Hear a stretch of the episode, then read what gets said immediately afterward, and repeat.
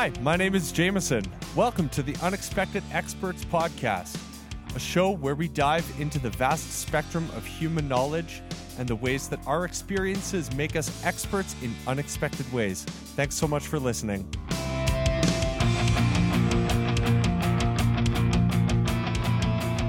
All right, well, welcome to the podcast. This is this is episode 1. I've got my good friend here, Kelly Krieger, on the show this week. Kelly is a mutual music lover. We both sing in a choir together here in the city. She is a grade five teacher as well, and she is also a mother to two beautiful, incredible, wonderful children. Kelly, welcome to Unexpected Experts. Hello. Hello. This is so fun.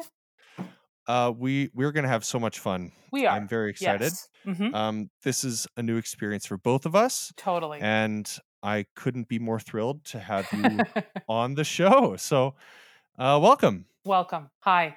Welcome to me. welcome to yourself. Yes. I love it. So, tell us a little bit about yourself, Kelly. Um, Oh. I know we know each other a little bit from singing in the same choir here in Calgary, uh, the New West Symphony and Chorus, and that's kind of how we met and how how we became friends. And Mhm. um, Mhm. so, yeah, give us a little give us a little spiel on on on who on the Kelly Krieger. is. Yeah, On on, the the Krieger. Krieger. Yeah. Uh, let's see. Um, who am I? I would say I'm mom. I'm mom to my two wonderful kids, 10 and 12. Uh, I also teach and I love teaching. I'm so lucky to be a teacher. Uh, I teach grade five, used to teach grade two. Um, love to sing. Um, I know how to belt it, so now I'm just learning how to control it. Love it. um, Yeah. um, I, I like singing the low notes, which I'm sure you've heard. When when I Oh, get yeah. lost, I just Oh, just we are we are all about the low frequencies, aren't just we, Kelly? just oh totally, Just a bit. Uh huh. Uh huh. Yeah. Yeah. Kelly stopped singing tenor. Sorry. Sorry. Just happens. um, let's see. What else about me? Um, I'm a single mom, but at the same time, I'm really proud of the fact that I'm totally I'm not on my own. Um, co-parent with my ex and his new wife, and well, not new wife, but his wife, and we're we're doing well. And so, yeah. And now that Sam Sam and Zoe, that's their names, now that they're older, starting to explore what some of the things that I love to do. You know, love being outside, um, starting to hike a bit more, starting to, you know, explore where singing is and, you know, just, yeah, that's me sort of in a nutshell. In a nutshell. Well, you you said you were taking you were said you were taking some uh, some vocal lessons lately. What's that been like for you? What's that Oh, looking like? It's it's been cool. Like I mean, I'm doing it online, of course. You know, now in this current situation, singing into somebody else's space is not really, you know, not a good thing. So, um, been doing it online and learning a lot. Like I I, you know, I'm learning terminology that I'm kind of like, okay, what does it mean to lower your larynx or, you know, lower your palate, your soft palate, like things like that. Learning what head voice is and chest voice and um, learning that pharyngeal is hilarious, but oh my gosh, it allows you to mix your voice so much better, which I think as an alto, maybe even a second soprano, but I mean, I think a lot of people, but a lot of different areas in in singing, but especially as an alto, when you're going from, you know, you might hit a low A or G, and then in that same song, you're hitting high A and G. You know, like it's learning how to mix your voice is, I think, would make it a lot more fun. So that's been a lot of fun and getting feedback. I like I like getting the feedback, even even if it's like, oh, huh, that's what I sounded like. But how else do you get better unless you get feedback? I'm huge Yeah, on that. absolutely. Yeah, yeah. Yeah. So that's well, been- I know like you and you and I have both talked about the idea that you know when you hear your own voice, you're like, really? That's what I sound like? And oh yeah. man, my voice sounds so much better in my head. it sounds glorious in my own skull. Um, but as soon as I hear it back, like, oh man, oh, man. yes. yes and like you know i i think because of you know having to continue learning online at home and wrapping my brain on what about what that's going to look like and how I'm going to be able to reach my kids over the distance. Um, I've I've had to video myself, and I've had to video myself teaching. Um, I've sung a few things on my phone and had to play that back. Or I'm starting to get more and more used to it because there's really nothing you can do about it, right? So you just you just you just I get more used to it. I mean, nothing's such good feedback though, right? Like when you hear yourself recorded, you're like, "Whoa, is that what I sound?" Okay, well, how can I work on that to make that sound smoother? Um, how can I say um less? How can I say like less? You know? yeah, how, definitely. How can I not sound so pitchy when I hit that particular break? So it's yeah, it's it's good stuff. It's good stuff. It's it's uh, black and white feedback for sure. Yeah. Yeah. There's nothing yeah. like hearing your own voice back, especially as singers too. Like yeah. there's there's nothing more revealing about the way that you sound yeah. um than hearing yourself back on Uh-huh. like a vocal track, like a like a singing vocal track, not just you speaking. Oh yeah. It's Yeah, very yeah, it's very yeah. humbling, right? It, it, it kind of it kind of puts you in your place a little bit. Like, whew, I got to work on that. Wow. Wow. So I okay. All right. So that was when I was singing along with that person. I sounded fantastic. But but when it's just your naked voice, you're like, wow, okay, I'm gonna work on that. Like, okay, cool. I'm not Aretha Franklin. I'm not Andrea Bocelli. You know, like I just want to be Ella. I just want to be Ella. No, it's never happening. That's okay. That's okay. I don't think there could be another Ella. She was the bomb. Yeah. Well, and you know what? Like, you'll you'll never be Ella, and that's okay. But Ella's No. also never going to be you, No. right? No, no, that's true. We yes, yes. God rest her. She was wow, such a contribution to music right there. That woman. Yeah. Yeah. Um. So anyway, um, Mhm. I don't. You mentioned in there a little bit about like doing video over, um, or doing video for teaching and Mhm. and all that. So tell me a bit about that. Tell me what what teaching has been like in a Mm. global pandemic. Because I mean, currently it's uh, July fifteenth. You know, Mhm. twenty twenty, in the middle Mhm. of this whole COVID foolishness. Yeah. Um. So what's what's happened like for you these last few months? Like, kind of well, run me yeah. through a bit of that. Well, I think I finally caught up on my sleep. Um, that's good. that's good because right now we're in summer break, right? Um, so our last, yeah, our last day I think was like June 28th or 29th. I can't quite remember. Um, gosh, you know, I gotta say, in the beginning, it was it was really hard because for me, um, I mean, I we March. Oh gosh, this is pressing me. It was March 13th or 14th. It was a Friday. When I said goodbye to my grade five class, I had no idea that I was not going to see them on Monday. Um, we already knew about COVID.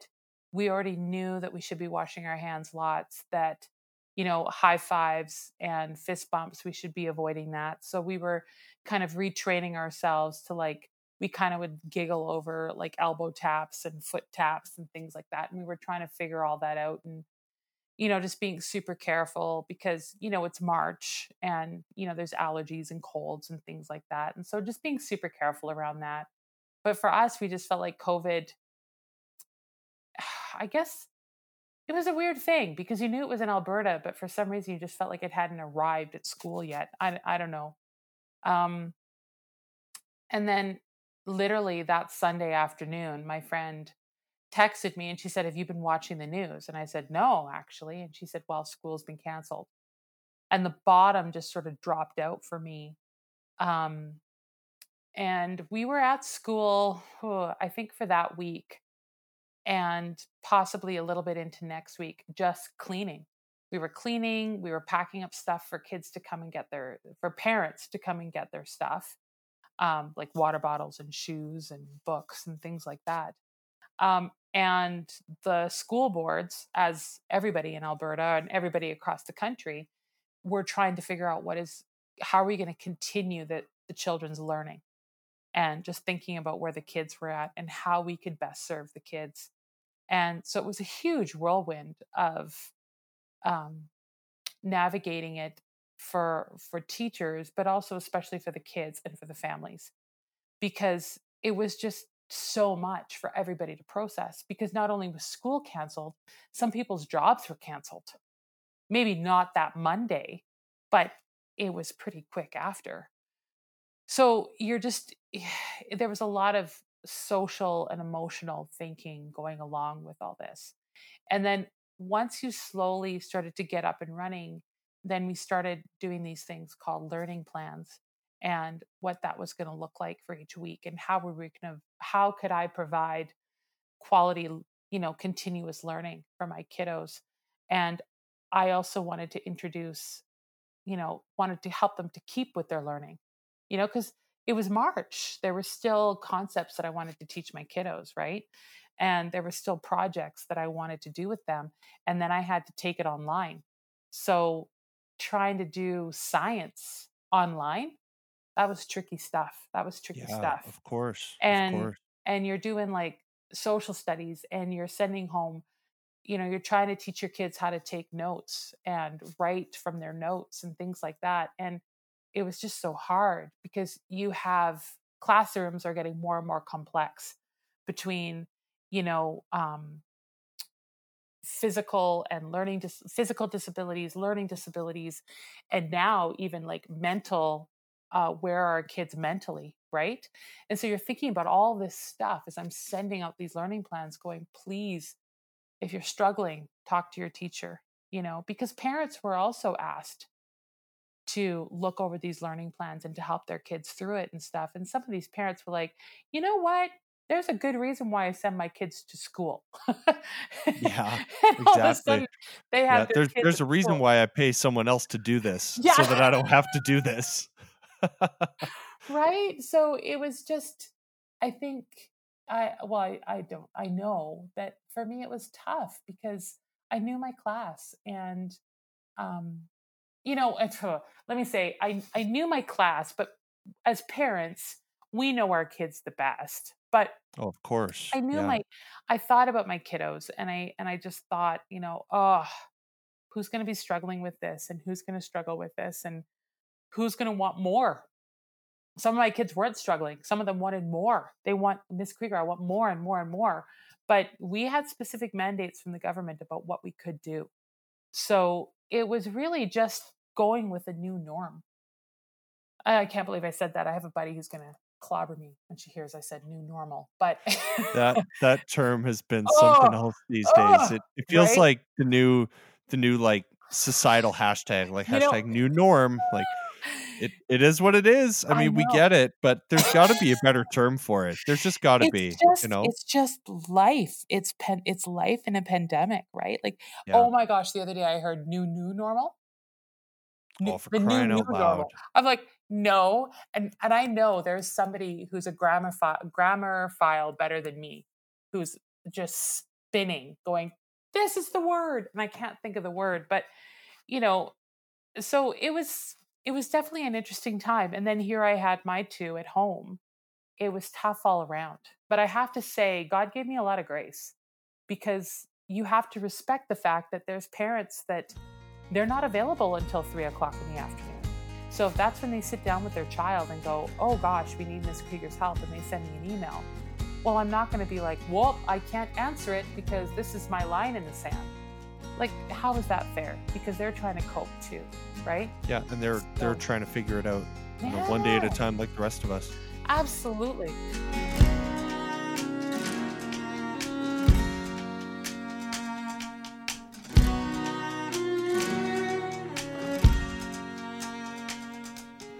Um, I wanna I wanna touch a little bit on. I know you were talking about your son Sam. Um, maybe just tell us a little bit about Sam and uh, oh, and your story of your your beautiful beautiful son and your I- your beautiful your beautiful little boy and the incredible yeah light really that he is. oh sam well you've met sam a few times hey he's a I've met him a hoot. few. Yeah, Yeah. He is he's a character.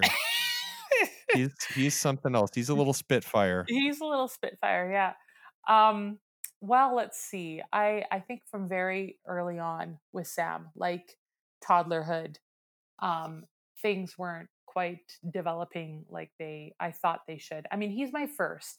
So, of course, you have a lot of questions with your firstborn. Oh man, my poor mother too. Like I'm the first of four boys. Like Oh, she I she must have known there was something something screwy with this first model. Like she had to she had to get three more out to figure that it Oh, was that it was all okay. right? No, like this is the funny thing. My mom and I laugh about this because I am the first, I'm a firstborn too. And I was the tough one. And then apparently my brother was a dream child. Like he was a dream baby. Let's just say dream baby. It was coming. But um, but he was like he was like a dream baby. Um, but I was the tough one. And it was the same thing with Sam and Zoe. Like Sam was my firstborn, and I would call my friends going, Hey, help me out with this. And they're like, Wow, yeah, my first wasn't like that, but my second. And and it was I was the reverse. Like Sam was um I couldn't quite figure it out. Like all the books and all the things that I had done said it should work this way, and it didn't work this way with Sam.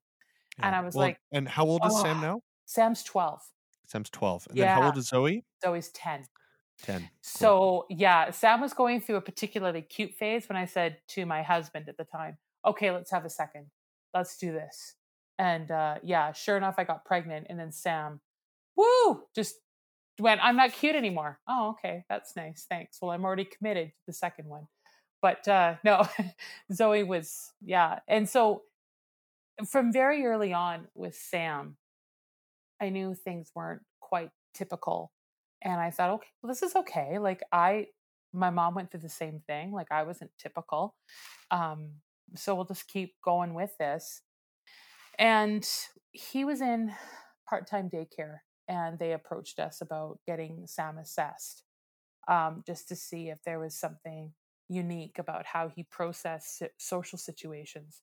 Because what was being observed about Sam is that it wasn't like he was being an instigator with bad behavior, it was more reactionary bad behavior. So, quite often we would see the antecedent, like what was leading up to that behavior. Um, so, but why was he reacting to that situation? And by the time Sam was about four, four and a half, he was diagnosed with um, ADHD. And um, that sort of made sense because kiddos with ADHD, um, now, let me just say this ADHD kiddos all present in certain ways, right? Child A will present differently than child B. Um, same between boys and girls is what I've learned over the years. And so, but but there are still some some things that are very distinctive about a child with ADHD. And the the thing that was interesting to us was that a child with attention deficit will actually hyper focus or not focus at all. It's usually like just a black and white kind of thing like that. And so Sam had his hardest times when he was transitioning between things. And he needed a lot of warnings. And he needed to be prepared that if he wasn't going to get his way, how was he going to react? It was a really tough go. And right around, like, meaning when I say tough go, I mean, he was known as a kid with behavior issues. He was known as a kid with emotional issues. And that was really hard for me. Um, and I think he was about in grade four when we got him something called an educational psychological assessment. Big word for saying we're going to assess your kid to see how they can best learn. And from that came out the additional diagnoses of being on the spectrum, which is autism spectrum. Um, they don't have the word anymore, but the word that most people understand is Asperger's. But Asperger's has been replaced with high functioning autism. Sam is officially diagnosed with mild autism, ADHD, and he has a couple learning disabilities. So, equipped with all that, it just sort of explained that social and emotional issues, Sam's always going to have a, a little bit, well, not always, I shouldn't say always, but during his years of development, he's going to need extra coaching to understand those situations. And it's been interesting um, seeing Sam's journey over the last year and year. Yeah, over the last year of him really starting to process the fact, actually, I guess two years, process the fact, first of all, that he's different. He started to get aware of that. And then how is he going to become okay with that? And how is he going to move forward with that? And yeah, and I mean those are all yeah. choices that that he's got to that he's got to make, you know, given yeah. given um the hand that he's been dealt really and it's it's cool to see I guess the ways that obviously that you've seen him grow over these last I guess 2 years now that you've that you've said um see him become more aware cuz I mean I guess a little bit it it, kind of resonates a little bit with me too because when I was a kid, I think it was about grade six. Yeah. Um, my parents had me brought in for some kind of test, and I don't really remember much of it, but I do remember the letters ADHD coming up. Wow, really? Yeah, yeah. So that for me was it, it didn't really affect very much mm-hmm, mm-hmm, of my life, mm-hmm. but I I knew I guess from that moment forward that there was a label kind of pinned on me. Yeah. Yeah, yeah, yeah. And yeah. I never went on medication or anything. There was right. I think there was one or two other kids in my class at that time that were also ADHD and they were on I think one of them was on Ritalin for sure and I don't remember there's um, so many now. About the other one, but there's so many. There's so, so many now. I've yeah. I've never been medicated for it, and I think I've just yeah. I feel like I've almost outgrown it in a way, but yeah, um, yeah, it's yeah. So, some of what you were saying about that initial diagnosis just reminded me of when of when I was brought into some doctors' offices and that kind of thing. Yeah. Uh, and when I first heard those words and heard the descriptors of that, yeah, um, I guess condition or whatever you want to call it, right? And I don't know. I was I was maybe grade 6. I didn't really understand it. No. And you know, it's interesting that you say that because um I remember uh Sam was in the middle of getting assessed the first time for ADHD um when he was like little for by then I was in school because uh, I came to teaching late. I started I went to get my bachelor's of education post separation so here I am in school. Sam's getting assessed, um, freaking out because I'm putting my youngest into daycare. And that was not the plan. right. You know, well, and how old was Sam at this point? Sam was three and a half, four years old in the middle. Three and a half. Wow. Yeah. Yeah. It was quite a young diagnosis, but we had some pretty extreme behaviors that we needed to understand because, um, gosh, we had a lot of support in the home and also at at the daycare. And so when they looked at what was happening at home, like I had I had um, a therapist visit my home, and it wasn't like let's examine your living.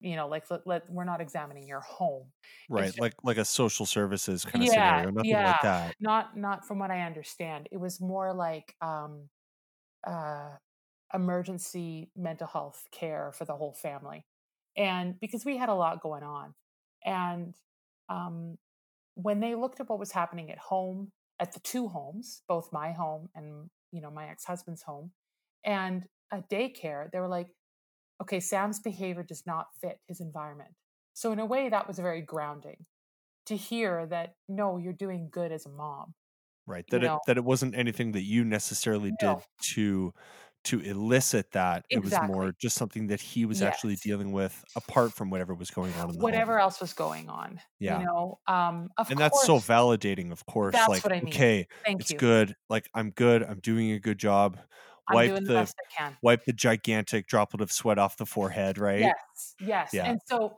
um it was interesting so i would say to him i'm pretty sure I kind of feel like Sam got ADHD from me because I feel really scattered and I feel really this and feel really this. And he just laughed. Yeah. This is the therapist that was there in our home. And he said, okay, first of all, I don't see it.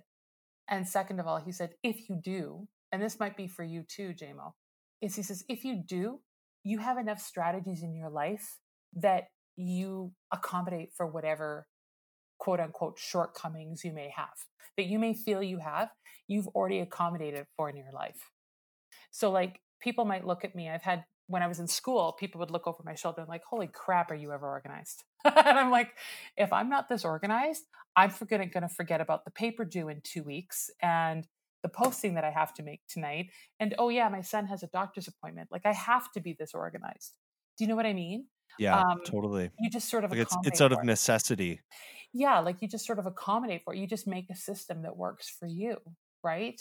And you know, it's funny. Um, you mentioned meds. I think um, Sam Sam was on was put on meds pretty early on, and I remember that being a really hard hurdle. Um, but you know, there are people who I I had a friend years ago, decades now. Her brain just simply simply stopped making serotonin. And when your brain stops making serotonin, she explained to me, you go into a dark hole. And so she basically took a medication that was like her serotonin and she was totally at peace with taking this. And that's how I had to look at medication for Sam was there's simply certain things in Sam's brain that aren't working the way they should. And his medication, you know, it didn't take away from who Sam is. Right? Like as you said, Sam's a unique kid and it hasn't really changed my my son. Like he's still right. Sambo. And and if and if it did, well then we would be talking to the pediatrician. Yeah, then it, then it would be a Absolutely. different thing. And we've Absolutely. been through we've been through it. We've been through it, but we're like something's going on with Sam. And so we talked to the pediatrician and sure enough something had to be adjusted. You know, and I I just I just want that to be an encouragement to people because, you know, I've talked to other people that are freaking out and oh my goodness. And I'm like, you know, try it. Like it it it's just it's just Sam says to me, I taught him it it straightens out the noodles, mom. It's just straighten mm, out the noodles. I like that. It's to straighten I, out the noodles because I had I, a thought too, like it, it kind of fills in the gaps a little bit, or it totally it fills in, you know, the the cracks in the cement, right? Yeah, and to make and, that sidewalk just yeah feel a little better. Because you know, I don't want them. Eh, teenagers will often stop taking their medication, and right. and yeah. we might go through that. But I just I just hope for Sam that he doesn't, because it just helps him have just that ex more time to process what's going on in his world so that he doesn't feel like he has to have a meltdown or lash out, you know, which, you know, he's doing less and less. So that's my kiddo. And, you know, it's funny. Um, he has all this going on, and yet there's there's certain oh higher level stuff. He talks about stuff that is not even on my radar and I'll look to my ex who's a little bit more inclined towards electronics and computers and coding and things like that. And I'll be like, is what he's saying valid? And he'll be like, yeah, yeah, what he's saying is valid. what? wow. But he doesn't even know what six times five is. But in his world, he doesn't need to know that. like, but he's he's just existing on another plane, baby. like, that's it. right. Yeah. And so, so I guess how yeah. how has like having a son on the autism spectrum and um, a son with ADHD and all that, how has that, I guess, prepared you as a teacher or informed the way that you teach other kids, especially, I guess, during this time that we're living in right now, where where a lot of the teachers are doing their classrooms are trying to operate their classrooms are trying to make their classrooms function over the internet and over Zoom and over all this like internet chaos. What is what has having yeah a child on that spectrum done to shape the way that you operate as a teacher? Yeah yeah. You know i'll i'll back up a little bit and when i was again you know when i was doing my bed and sam was in the middle of getting assessed and we would take courses about you know um, we took an ed psych course educational psychology course and listen to this foremost thinker about education and children with special needs, like the whole gamut. Um, and she said, you know, the kids that are going to get left behind are the kids with the behavior issues. And uh, I fell apart right there in the middle of the class. I fell apart because I was like, she's right.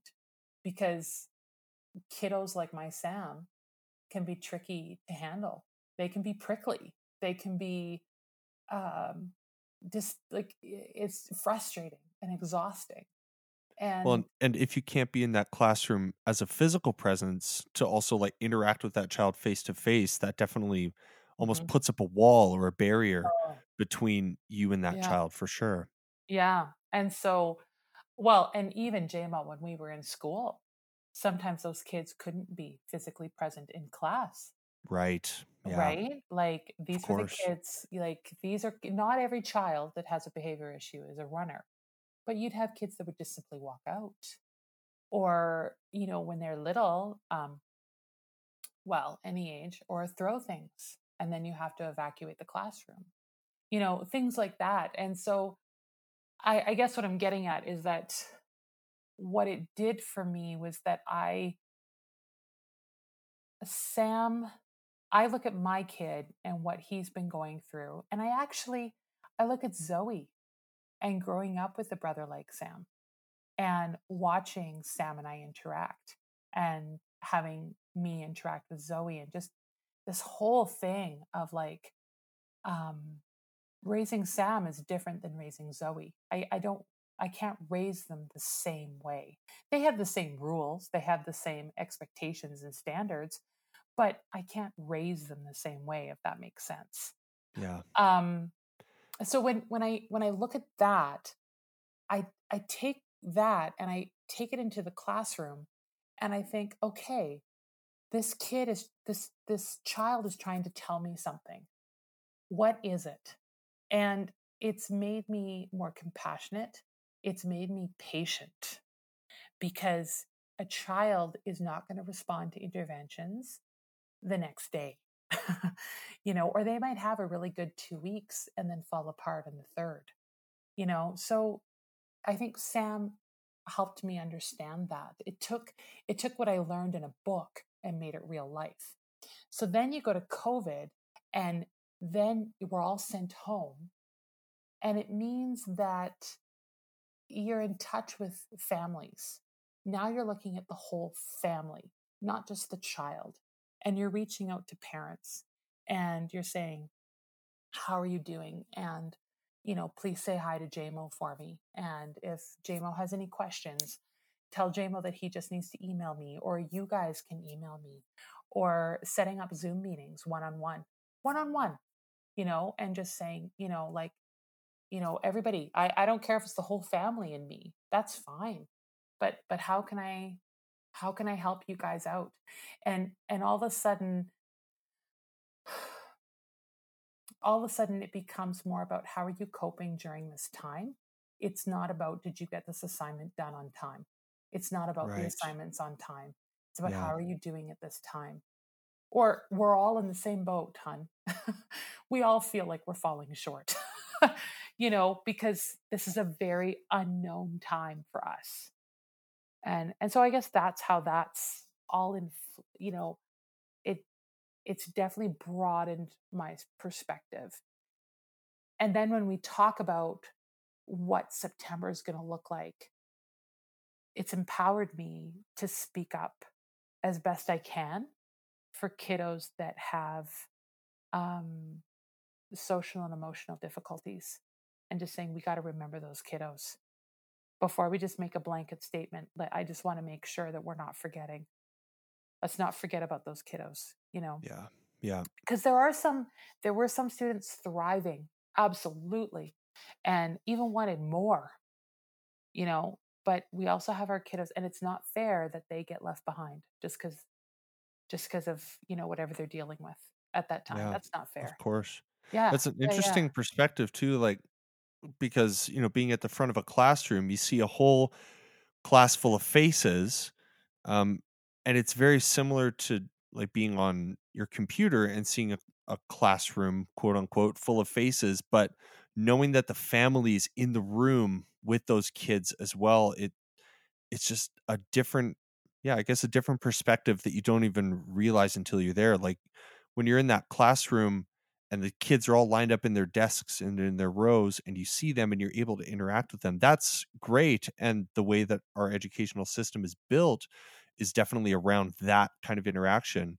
Mm-hmm, but mm-hmm, then mm-hmm. the way that it's flipped now you have a more direct line to that kid in um in regards to their family as well or like in their own family situation.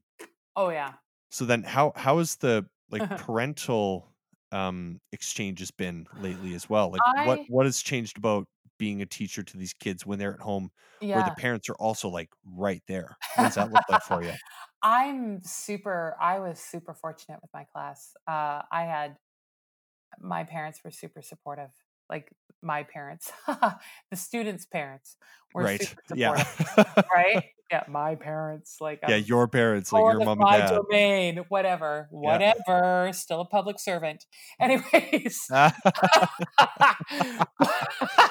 but you know what? Like I actually, actually, um, eh, public servant. That that's an interesting term because I think that's sort of how I saw it. Um, you know, thinking about mentors in my life. Um, I think of one mentor that's not even in teaching. Well, actually, in a unique way, she is in teaching, but not in a school division. Um, she works more with adults, but she taught me the valuable lesson of servant leadership. And that's what it is as a teacher. That's what it is. You know, like uh, when I said in my classroom, it's my students come in, parents say goodbye at the door, or you know, even if they even if they come in to volunteer, you know, and they're and they're hanging out in my classroom, it's still my classroom. It still says Ms. Krieger on the door. Um, but I'm there to to teach and to help each child learn and be prepared for the next grade. Um, so if I was to think about that as like, oh, well, I'm in charge of this classroom, it's not going to be a very fun learning experience for everybody there, myself included. And so I think I I just without even thinking about it, I took that home with me. And even though um, I didn't hear a lot from parents, I had to assume that I'm teaching parents with the whole gamut, where both parents are working at home, or one parent's working and the other the other one is not working and never did, you know, stay at home parent, right? Um, to parents, maybe both of them lost their jobs and they're online trying to get CERB They're trying to, you know, they're trying to get through to the CRA or they're trying to, yeah you know, like I, it was the whole gamut. And, you know, I, you know, or, or families that were going through traumatic experiences because, you know, um, an elderly parent got COVID or somebody in the household got COVID um, or, or things like that. Like I just, so I just, I think I brought that idea of servant leadership home with me and I was like, I'll do the best I can. Short of, I have to say, I still had a boundary. Like I still had to be mom. I still had to take care of details of running the household. Um, and and that made it a little bit exhausting because I have no husband or partner in the house to help me get the groceries or help me, you know, take care of this or walk through this assignment with Zoe or something like that. It was all on me. Um, so I did have to draw some boundaries. I did have to draw some lines in the sand for myself. But it was still just that idea of um, when we're in a Zoom meeting and the and the children show up, you know, if the parents are in the room, that's that's fine. You know, that's okay.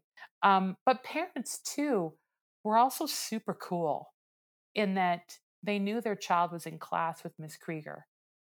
So it was funny. I saw this really funny video it was this teacher, it was like a, a comedic video, and it was a teacher trying to teach a high school math class.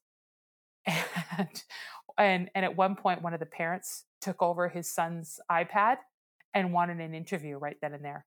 Can you please tell me how JMO's doing in math right now? And the teacher's like, What? I'm teaching decimals right now. Like that like read read the digital room, bro. it was so funny. Oh, wow. well, that's fine. You can give me a call. And that never happened. Like, so I think there was a lot of mutual respect on either side. And that was super. I was super grateful. I was super grateful to my families. And so many times I said, you know, we're all in this together. And you might say thank you to me, but I'm saying thank you to you. Yeah. I I'm Because super of course their participation in the whole thing definitely makes your job easier when you're having to deal with X number of families as represented by each student in your class. Yes. Yeah, because Yeah. you know, if if parents aren't on board with this, you know, if I'm not on board with with Salmon's always learning, they're not going to be on board with it. It Yeah. has and they have amazing teachers. Oh my goodness. I yeah. I it's so funny being a teacher and watching my kids go through school. I learn from their teachers too. Like Mm, um as a teacher, I think in life actually, you have to be a lifelong learner. You have to be willing to have a soft heart and a teachable spirit. I think in anything, absolutely. right? In Yeah. The, anything. the the moment that you think you know everything is the moment that you've already lost. Yeah. Like, I mean, Like that's it. Life is a constant it's a constant pursuit. Yeah. Like I was telling you earlier, like my favorite show to listen to is Q. And when he, like, Yes. it's, Yeah. it's arts and culture, and I'm, I love arts and culture, right? And, and none of those people have stopped Like he was talking to uh, Neil Young the other day, and it was phenomenal. Like Neil Young doesn't stop; he doesn't just sit back and go, "I'm good." I thought that was kind of cool. You know, Yeah. like Well, and, he and never you know what? stopped learning. That's yeah. That's that's honestly a big reason that I wanted to do this podcast in the first place is because um I mean, I've had all kinds of jobs like customer service and construction and currently like I'm working at a German deli, right? So I've I've Yeah, done a little bit of this and a little bit of that and a and a bit of everything and and one thing that just has struck me um, in all my years of just working and getting to know people, and obviously getting to know people like you in in the choir that we sing with, or yeah, um, getting to know people at college is just the the amount of knowledge that's out there, and we'll never know any. Or we'll never well we'll never know anything. We'll never know everything. Like yeah, there's yeah, yeah, no there's no yeah, possible way even if you just specialize in one area like teaching the area that you're in and the area that your um expertise is kind of manifested there's no way that you'll ever no, be a master teacher or whatever and so i guess the idea behind this whole podcast for me is just um exploring that idea that we're all knowledgeable about something and experts at something in unexpected ways, but yeah, also that we're all still on that road of pursuit of knowledge to only get better yeah. in the areas that we are quote unquote experts in. Right? Like, I mean, when I think about it, like I, I'm always like, if I don't know how to cope with something or how to how to decide about something or how to go ahead with something, I'm always looking for somebody who knows a bit more than me Yeah, or or absolutely. who's been down that road ahead of me. Yeah. And I'm like, what what's it like down there? What what kind of things should I be thinking about now? Yeah. Um, because you know that's that's the only way you you learn from each other, right? And it's funny in teaching. Um, I've heard like things become. I haven't. I think this is year seven that I've been teaching, and so so far things have been pretty new to me, you know. And I've heard that you know once you get into year twenty, or you know you get sometimes things can get cyclical, right? You even see that like um, you sometimes see that in the church too, or you see that in trends, like things get cyclical, right? Totally. Like even fashion, like things come back, right? Like the mom jeans are back. Lord knows why, but the mom jeans are back, right? I'm never giving up high waisted jeans again. I'm just I don't care. It's I back for the second round. It's here to stay, right? I'm good. I'm good. Um, but like you know, or um, yeah, like just stuff will stuff will get cyclical, and you never look at something though. Even in fashion, you never look at something and go, "Oh yeah, I've been there, done that." It's still reinvented. So it's the same way with with teaching.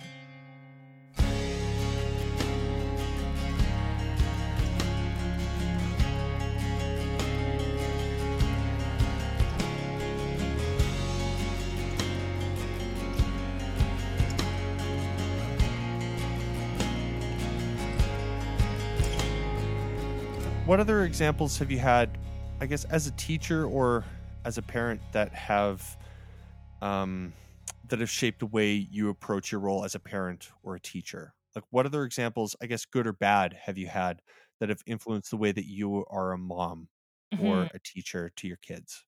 Yeah. I guess to your to your kids at home and the kids in the classroom.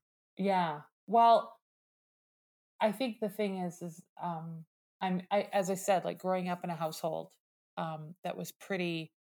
Gosh, we were pretty open. we were pretty open with our emotions, and and the line was, you can express what you're feeling as long as you're not disrespectful. When you cross that line in disrespecting your parents, you can you can expect the consequence, right? And Right. Yeah. and so I grew up being able to express what I was feeling. I grew up with a mom that wouldn't let me retreat to my room.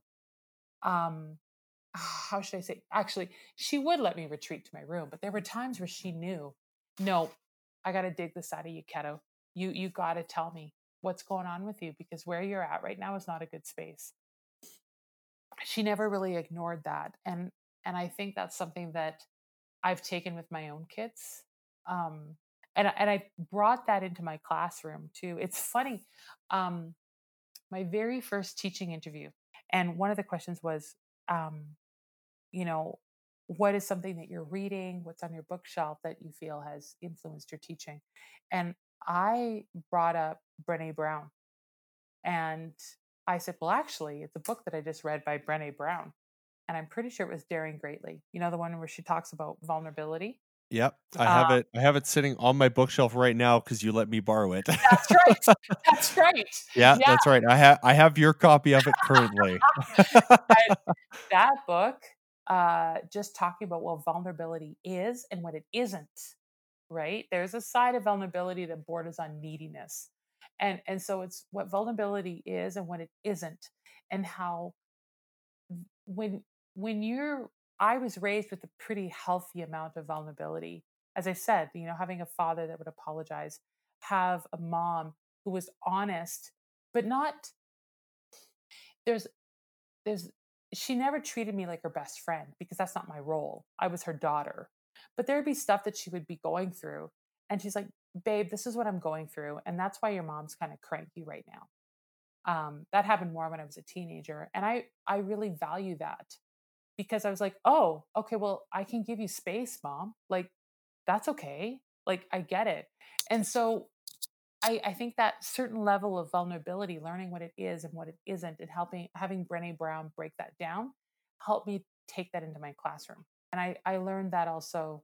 Um, you know, it feels like a thousand years ago. I used to work at a church, and the pastor that I work with, that I worked with, we're still friends, and she helped me understand that. You know, the reflection piece, how important that is, and it goes right along with lifelong learning, right? Because when you can reflect on what you've been through or how a certain situation went, okay, did that go the way it was supposed to go, or is there something that I can do better, or is there repair work that needs to happen there? you know and that just funnels into teaching to teaching and parenting to a certain extent as long as you're honoring the teacher student boundary do you know what i mean like they're Mhm. they're my students they're not my friends and they're my children they're not my friends And there's definitely times where that where that won't be the case, where they will be your friends and where you will have that deeper relationship. But yeah um but yeah, establishing those boundaries early obviously is is oh essential to to having respect on both sides to get that friendship later on. Right. Yeah, like if it ever if it ever comes, I think if you if you become friends with a student, that's that's like 10 years down the line. That's like they may come back to talk to me or to talk to me about something that happened in their world in junior high or in senior high. That kind of thing. And in and in that point, I'm an adult friend. You know, like I'm their grown-up friend kind of thing. Yeah, almost a peer in a way. Right. Yeah. Or like a mentor in a way. I guess Yeah. too, like looking for mentors in my teaching too. Teachers who have gone before me, teachers who have more experience, more wisdom. Well, and even even areas like like you taking voice lessons and and lessons in music, right? Like there's there's so much wisdom and knowledge and experience there that you just haven't really tapped into very much yet and now you're kind of diving into that so what i guess what role has music played in in your life and in your development and in your growth and in your Yeah. story Oh, wow. That's a huge question. Um, I remember people saying to me over the years, I used to sing a lot in church. I was often asked to sing, pick this song and sing in church. And so I would do that and I would be like the special music, right? Um, and but I think for a number of reasons, I never really pursued it. I think the biggest thing was just insecurity about it. And I kind of regret that. And then um, over the last whew, three or four years, just different people saying to me, hearing me sing and saying, You need to do something with your voice. You need to do this. And I'm like, Okay, what do you know? And I'll never forget this one guy. He's like, he turned around at the end of service. He's like, Okay, seriously, you have an amazing voice. And I'm like, I don't know who you are. He's like, Do you not hear yourself sing? And I'm like, Yeah, but you should hear the rest of my family sing. And he's like, Oh my goodness. Well, I found out later that he actually worked with Alberta Theatre Projects. wow and I was like, Oh, so, oh, so you kind of heard other people sing, hey? He's like, Yeah. And I just felt kind of like a doofus. I was like, I Oh. was like oh wait you meant then- that when you said that Oh, so you like you you, know what you're talking because- about right? Because you know what it's like. Like you hear other people and you go, "Oh, I love hearing you sing," and you're like, "That's great," and you're just like, "But I don't know who Yeah. you are. You could be whoever," and and and I'm and and, and it was very kind of people to say that, but I was like, "But I don't know how much musical background you have." So between there was him and then there was another person that said to me, he's like, "Seriously, you need to work on this because you have a good voice is essentially what he was saying and i was like well i better take some responsibility for this and i better step forward and and i think i think that was the other thing was god was kind of going you need to stop being such a scaredy cat and you need to sing so whether that means i'll ever solo or do something on my own i think is irrelevant i think it's just what are you going to do with your voice whether that's in a group or on your own, that's irrelevant. It's just what are you going to do because God's given you a gift.